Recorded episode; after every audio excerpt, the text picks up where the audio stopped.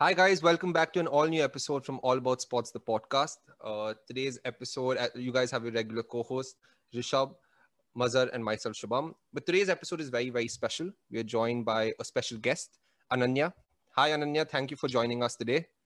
Hello, guys. Thank you for having me. It's such a pleasure being on this. And uh, to all our viewers and listeners, a little bit about Ananya. She's in global partnership for the Global Sports Business Department at Rakuten um, in Tokyo, Japan.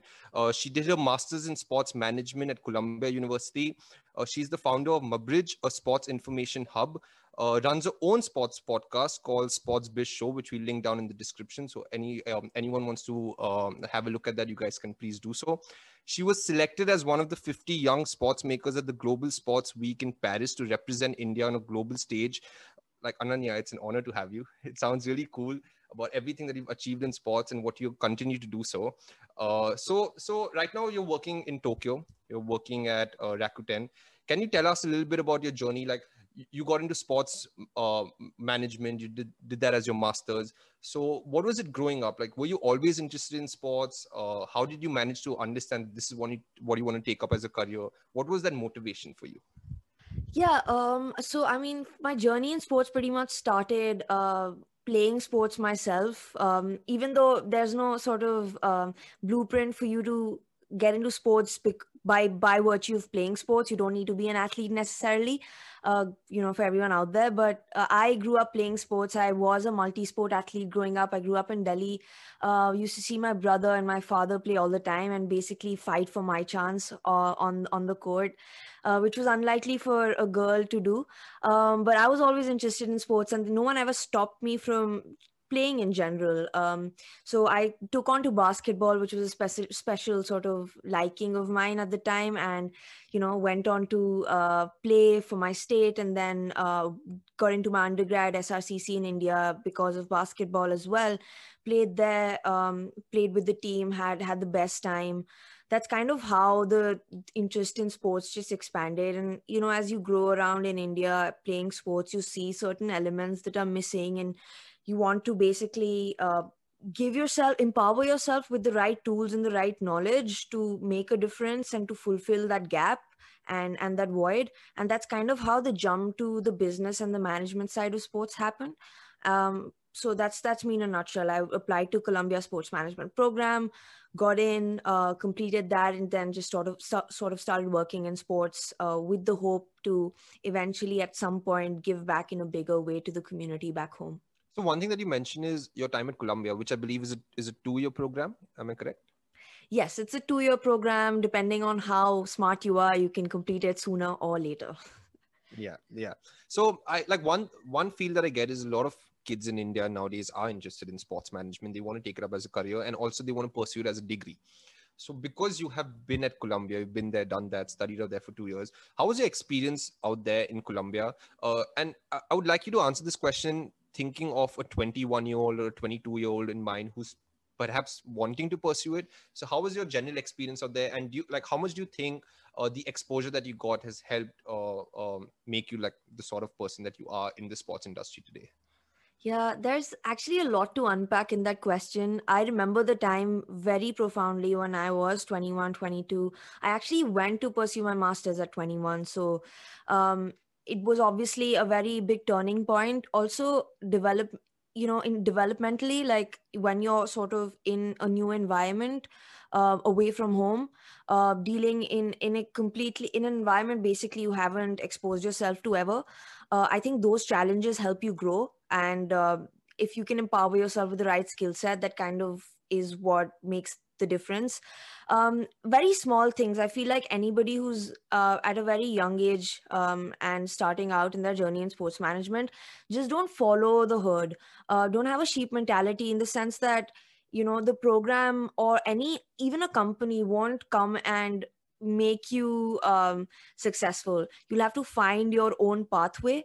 Um, you know whether that's finding the right tools, uh, finding the right internships. I remember volunteering for almost every conference that happened in New York. And this was me just going on Google and typing next conference, next week, sports business, sports marketing, like typing like two keywords, three keywords, whatever popped up took the subway traveled to the traveled to the conference or wrote them a cold email multiple times saying hey I'll volunteer, I'll do it for free. I'm starting out, I know nothing about the industry right now. Let me learn, give me an opportunity to learn. I know everyone can't work for free, but these are just like little things you can do. You know, if you're spending one hour doing something completely useless, just utilize that time a little productively. Maybe you can, right, for free as well. So basically, little things like that uh, that kind of make the difference uh, for a young person, a 21 or 22 year old. And then you sort of build your resume, you build your CV, which you can then take to your first internship and then your second internship. And then from there, there take that to a full time, you know, a company that you hopefully can hire you. One question, Ananya. I know you worked at Madison Square Garden, you interned mm-hmm. there, and I've listened to your podcast where you spoke about it, where you did that interview with someone from your university, if I'm not wrong. I remember in that you mentioned that it was a very enlightening experience to see all these basketball players just passing by at Madison Square Garden. So, firstly, I myself am a huge basketball fan. I myself have played for several years. So, I could really feel that connect, and I, I, I felt like I wish I was there at that moment. So, take us through a bit of that journey of uh, working at the mecca of sports in the US, and also what was the decision behind you deciding to come back instead of trying to pursue something in the US itself?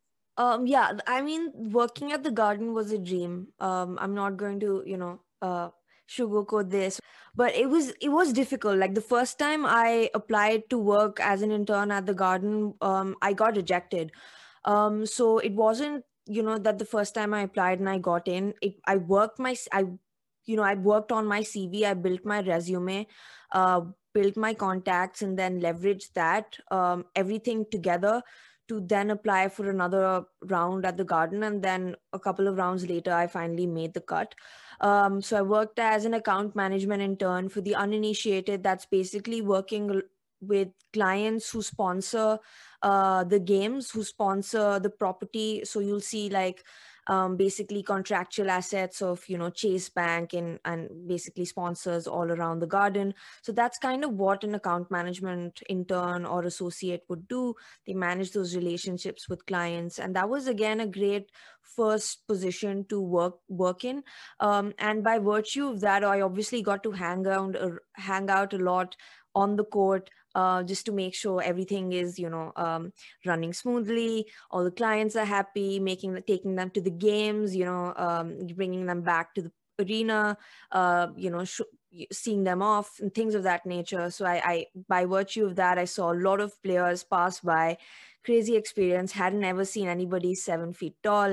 Uh, I didn't even know if that's possible. I mean, you see them on TV, but then you're like, he can't be that tall, right? You know, but they are that tall, uh, probably taller, uh, and hugely built. So it was a little intimidating, but uh, I survived. Uh, but overall, yeah, I think again at the at the internship as well. Don't like I would just give this advice is for people to not slack off like at every internship now from the garden i had to apply for a full-time job or get another internship. So like the ball was always rolling.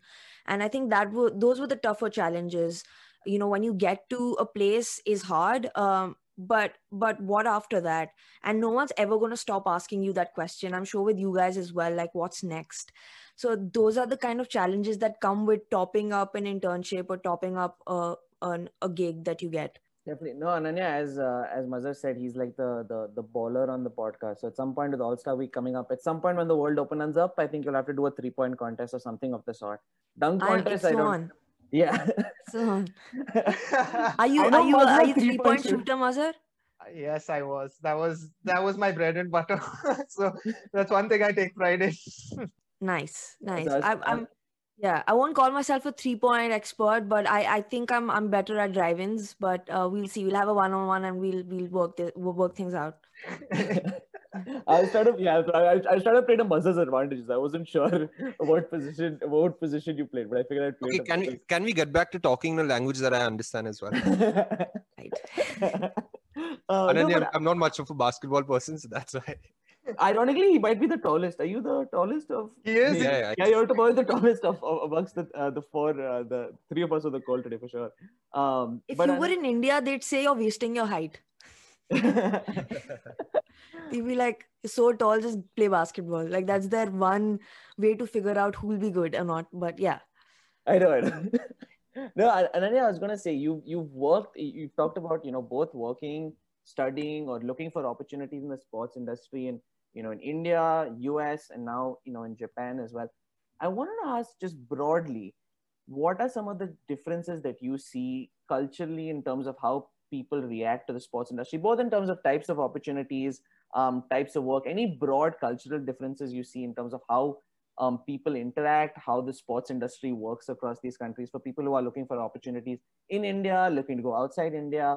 What are some of the distinctions maybe that that you would draw on um, from your experiences? Yeah, in in general, I think there obviously are a lot of differences between all countries um, you know especially uh, japan which is super cultural um, you know the world sort of uh, respects and talks about uh, bunka which is culture in japan um, and then on the other hand you have uh, the us which again is uh, the epitome of business and sports and and uh, management and sports and marketing and media uh, you know the madman world of new york. And then you'll have uh, india which is a growing uh, nation for sports uh, you know developing economy and and in the sports side as well. Of course with like the advent of leagues we know how fast sports has become and how fast paced it's become. Um, culturally there are a lot of differences in the sense that um, I feel still on the development side in India, we're lacking a lot on the um, tech aspect of things where we aren't sort of deploying the right tools and strategies to necessarily pick out the right talent and put them on a pedestal um, or train them through the years. Um, so that strategic thinking and kind of giving it the long term vision is maybe less in India compared to other countries. Like when I look at a Japan, uh, almost all companies here have a five year plan. So you know every move that they make needs to account for five years not just the next not just the next two years but five years.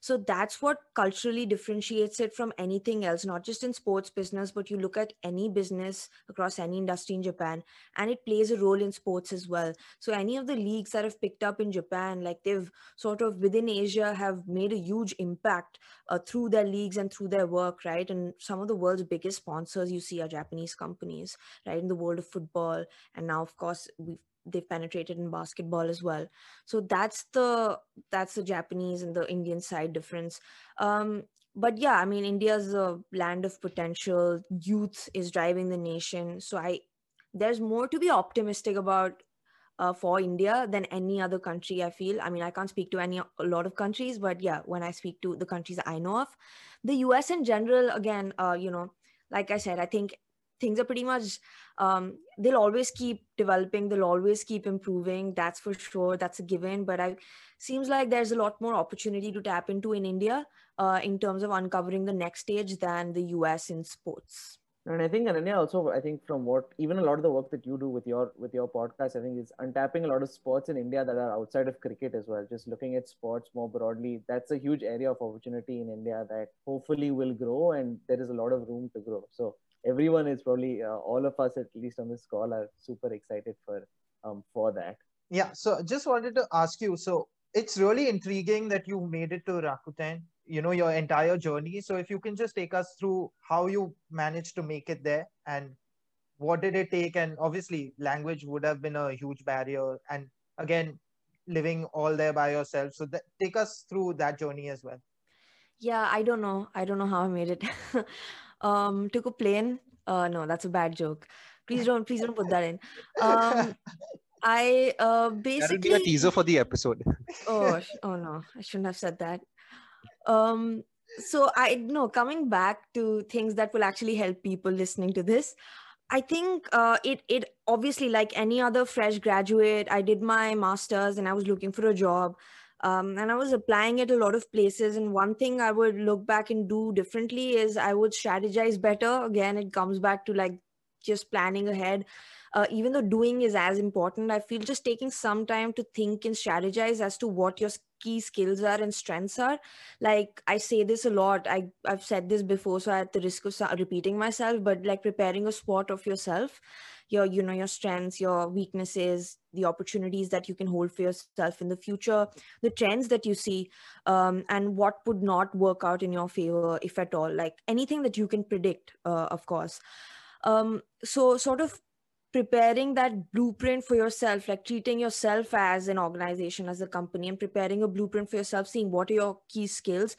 Like as a fresh graduate firstly also don't pressurize yourself that you'll know everything or you need to go to a company that's going to expect you to know everything um, there's going to be a lot of things that you're going to learn and your positions might change as well in the company um, right? So it's like again whatever you're suited for like mazhar eh, like a basketball example sorry shubham but if you're uh, you know playing eh, as a point guard you know you're most likely to stick to it. But if if you're, you're playing number one right? And then if you have to become number two if you have to sort of you know become a shooting guard at the same time or show up for your team you have to call out shots you can't always stick to that one position. So it's just about sort of maneuvering and putting the player in the position that they're most likely to win in.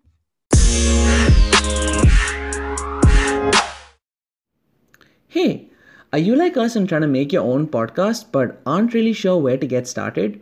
Well when we first began we didn't really know how to get our podcast out there to the hundreds of different podcast platforms. That's where anchor comes in Anchor is your one stop shop for all things podcasting from start to finish. It allows you to record and edit your podcast, and then when you're ready to publish, distributes it to a ton of podcasting platforms, including Spotify and Apple Podcasts. Once you've posted your episode, Anchor tracks listening across platforms and graphs your performance across countries, age groups, and platforms. That's how we know that 4% of our listeners are in Hong Kong. If you're listening from Hong Kong right now, well, thank you. And Anchor is totally free. To get started, download the free Anchor app or go to anchor.fm. That's A N C H O R dot FM to get started. Now back to the pod. So, um, basically, preparing like practically preparing a blueprint for yourself and seeing what works out. And I wasn't necessarily stopping myself from just staying in the US. I feel like maybe that's where people um, stick to the status quo. I think if you've gone abroad, try to explore other options as well. If you've gone to a UK or gone to the US, maybe there are other areas in the world that can be opened up for you, not just that place you're in, because maybe that's saturated in some ways. Uh, maybe for you at that place at that time at that place is not the right opportunity for you. So don't be afraid to just move out. I mean that's your one advantage as a young professional where you can explore um, what you're good at different areas different countries different roles. 10 years down the line that won't matter as much as the exploration part. So that's kind of what worked in the favor. Talking about the role that that's you mentioned awesome. that obviously um, you got to take up whatever opportunity you get, especially as a young graduate. So you got a chance to become uh, uh, like work for global partnership. So can you explain a little bit more about what you do uh, and what does your role really entail? Sure. So I so global sports business is basically the sports business arm of Rakuten Sports, associate more with you know the revenue and the business generation side of uh, Rakuten, which is an e-commerce company at its heart. Um, started in 1997 in Tokyo, um, and they're into you know 70 plus businesses across 30 35 countries. Um, so sports business is one of those verticals. Um, I personally work uh, under the global partnerships team. Um, and this team basically leads the activation side of the business. So there are uh, there's athletes who uh, whose IP rights we own. So across Japan and Southeast Asia, uh, recently signed a deal with an upcoming star in basketball um, in Japan. So, uh, not just restric- restricted to basketball, but of course, expanding business across all sports. So, the partnerships arm is basically sort of servicing the sales aspect of the business um, as well as the client side of the business uh, with content generation and things of that nature. Uh, on the other hand, there's a lot of interesting content that Rakuten creates, uh, slightly away from the partnerships team, but there's been content on uh, Stephen Curry called The Rising. It's on YouTube. It's also on our Sports OTT uh, channel, which has got a lot of content on uh, Andres Iniesta and a couple of other athletes. Um, so that's another kind of side to the business of Rakuten Sports global sports business vertical. Finally, Shubham became happy. He heard a name he knew. I know. I'm sure he was excited once he saw the Barcelona. It's it's it's the Rakuten. I, if I'm not mistaken, is still the jersey. I had to look a picture up to confirm Yeah. it's still the jersey sponsor for uh, for Barca. But but go ahead, Maloo. Sorry. Yeah, so uh, Ananya, just a follow-up question now, because you've been working in the industry in Japan, and you have also been through that journey, like being a young graduate, getting yourself a job. So, in general, like for young graduates, when they're looking for a job, what are the most uh, uh like available jobs in the sports industry, and what are the key skills that you think young graduates, even after graduating, should perhaps continue uh, continue to build on in order to land these jobs? So, would you would you, would you have any insight on that? Yeah, don't slack off. Japan industry or any other industry that you like, any country doesn't have to be country Yeah. specific. Yeah, no, I'd say don't slack off. Like, um, I was doing this in the initial phase of just like, you know, patting myself on the back, saying, phew, I finally got a job. Like, let's just relax. I feel like that's the worst mistake one can do, you know, because the world moves on, they don't stop for you. Um, so, and, and your skills, like, the industry is changing again, like you said, not just sports, but all industries are changing in general. And they're moving at such a fast pace, like how AI is going to take over, uh, you know, uh, the HR recruitment space or or how performance analytics is sort of removing jobs for scouts. Um, so the whole atmosphere is changing. So you have to constantly upskill yourself. Um, also on not just on the this is on the more hard skill side right? B- depending on whatever you do. Uh, but also on the soft skill side never stop networking um, like if you still get an opportunity to of course not maybe you know after you get a job you don't volunteer at a conference but go and attend as many conferences as possible. There's so much going on now obviously online which is a little easier to to attend. Um, but keep networking keep reaching out to people uh, keep networking with the contacts you've already built in the past as well um, and try to learn from learn a little bit from everyone. And i feel like also focus a lot on actually consuming versus you know we this mentality of just creating i feel like creating is amazing um, but also make sure that you match that up with consuming as much and i feel like people don't do that enough but uh, that's that's one thing that every young grad or every any anybody in general should do especially in the sports space because it's just like changing at the speed of light That's that's really great uh, really great advice, Ananya. I I want to also ask. You know, you're based in Japan right now. Olympics coming up right now, scheduled for July 23rd, um, if I'm not mistaken. Um, what I, I want to ask you, it's it's obviously a unique year because of the pandemic. really was it Uh, Yeah, I don't know if anyone knew. I don't know if anyone found out. Uh, i think it was okay normal whether but i wanted to ask in that context i wonder if you're able to at all get a get an understanding of how people are feeling about it in japan. Um, i think there's always some amount of complexity on whether big sporting events are good for the country that's hosting it or not. That's a that's a issue to its own. But i want to generally get an idea from you from people that you may talk to. Is there the same buzz about the olympics? How are people feeling about it? Are there any varying opinions just given the economic impacts of covid? Um, or is it just the same? Because I know Beijing before the Olympics was an extremely high energy. I know London was extremely high energy, Rio as well. How what is the scene like kind of in Japan leading up to the Olympics? honestly the excitement levels um, aren't at the stage where you'd expect them to be for the olympics um, i think because of uh, everything that's happened in the past year um, it's it's obvious i think it's obviously killed energy a little bit for people and and also there's so much uncertainty that people don't know whether they they have to go full out or what to expect. I mean we don't know if the olympics are happening for for we aren't certain about it. Um, so i don't i think from an expectancy standpoint people just don't know what's coming their way and whether it's coming at all. So i feel in that sense the energy levels aren't at the optimum. Uh, but we're in the hopes that as weeks pass by um, and as we get closer to july and uh, hopefully borders start opening to let the contingents in and the teams in things will start changing. It's going to be an automatic shift. So you know there's no and it's going to be well sakura is going to end at the time but it's still going to be beautiful you know uh, the atmosphere and and the buzz around the olympics is always great.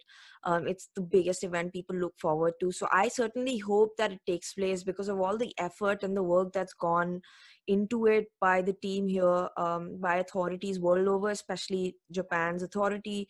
Um, so i really hope personally that it happens and i think the wave will change uh, accordingly.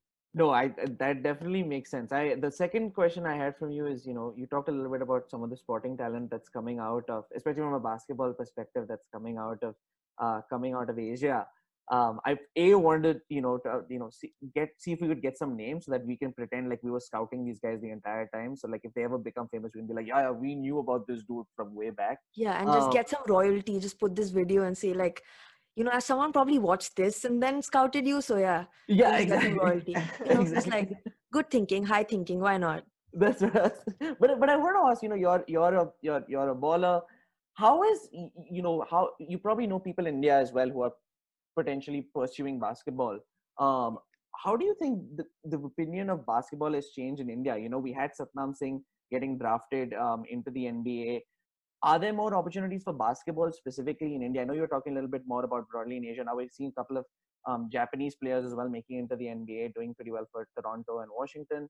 Um, is it growing in India as well? Do you think kind of similarly to how it's growing in Southeast Asia? Demand, I think, is I'm not sure playing has seen the same growth as when you were when you were playing?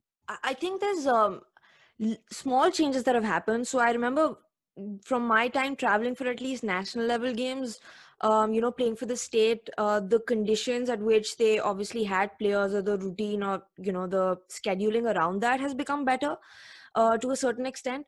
But outside of that, um, you know things are yet to change to a level where we see more satnam singhs coming out of india. Um, on the women's side though there, there can be more scope and more that can be done. I think just the level of competition um, and the gap can be bridged faster.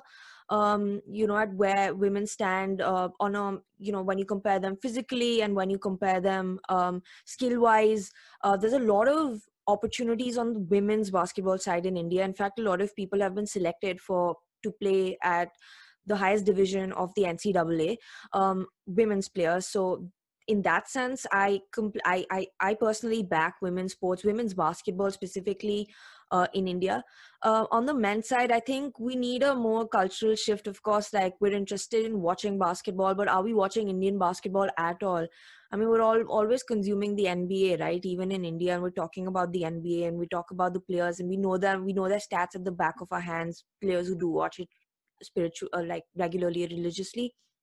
But um, I don't know if we're ready to adopt um, or even like small example right um, we had like let's just talk purely india basketball um, starting with um, college basketball right which is sort of the next step to a lot of where these national level players go to um, or they'll go to these sports academies uh, in india.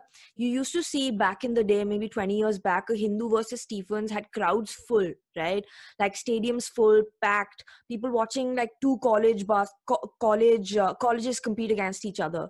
Um, you don't even see a few people come and attend games unless of course it's sort of you know uh, blasted across social media and then there's some sort of attraction within the event and then you'll have people come and watch it. But it's it's a rarity. So um, you know small things like that. So unless the culture kind of changes from that grassroots uh, i don't think having as many academies or things like that would make a genuine difference um, to sort of change Indian basketball. You know, we'll have one-off players for sure because again, talent cannot be missed. So I'm sure NBA or the world's biggest leagues will scout them and take them. But again, like, do we need one-off, and is that enough? Actually, I'm guilty of that too. Watching a lot of NBA, but maybe not promoting our Indian talent. I, I can admit yeah. being guilty yeah. of that too. Yep. I absolutely agree with what you just said on right now. The thing with India is we need a lot more development on the grassroots level and with that there has to also be a lot of support from like the local community to encourage these athletes and to like motivate them support them and you know like go for their games cheer them instead of just following everything that's happening in the west. Uh, but yeah all in all i would like to say uh, thank you so much for everything that you shared with us. Uh, it, it's, it, it feels so nice to talk to someone who's such a sports enthusiast who's academically studied sports, is now working in the sports industry, for all your insights that you shared, the advice that you've given to everyone, all our viewers and listeners. So thank you so much for taking time out and joining us. And it was absolutely lovely to hear your story. Thank you so much for having me. I hope uh, anything that I shared can be uh, leveraged um, and can be sort of helpful for anybody listening. And I wish you all the best as well. You're doing a great job with the podcast. So good luck with that. Thank, Thank you. you. Thanks so much. Thanks.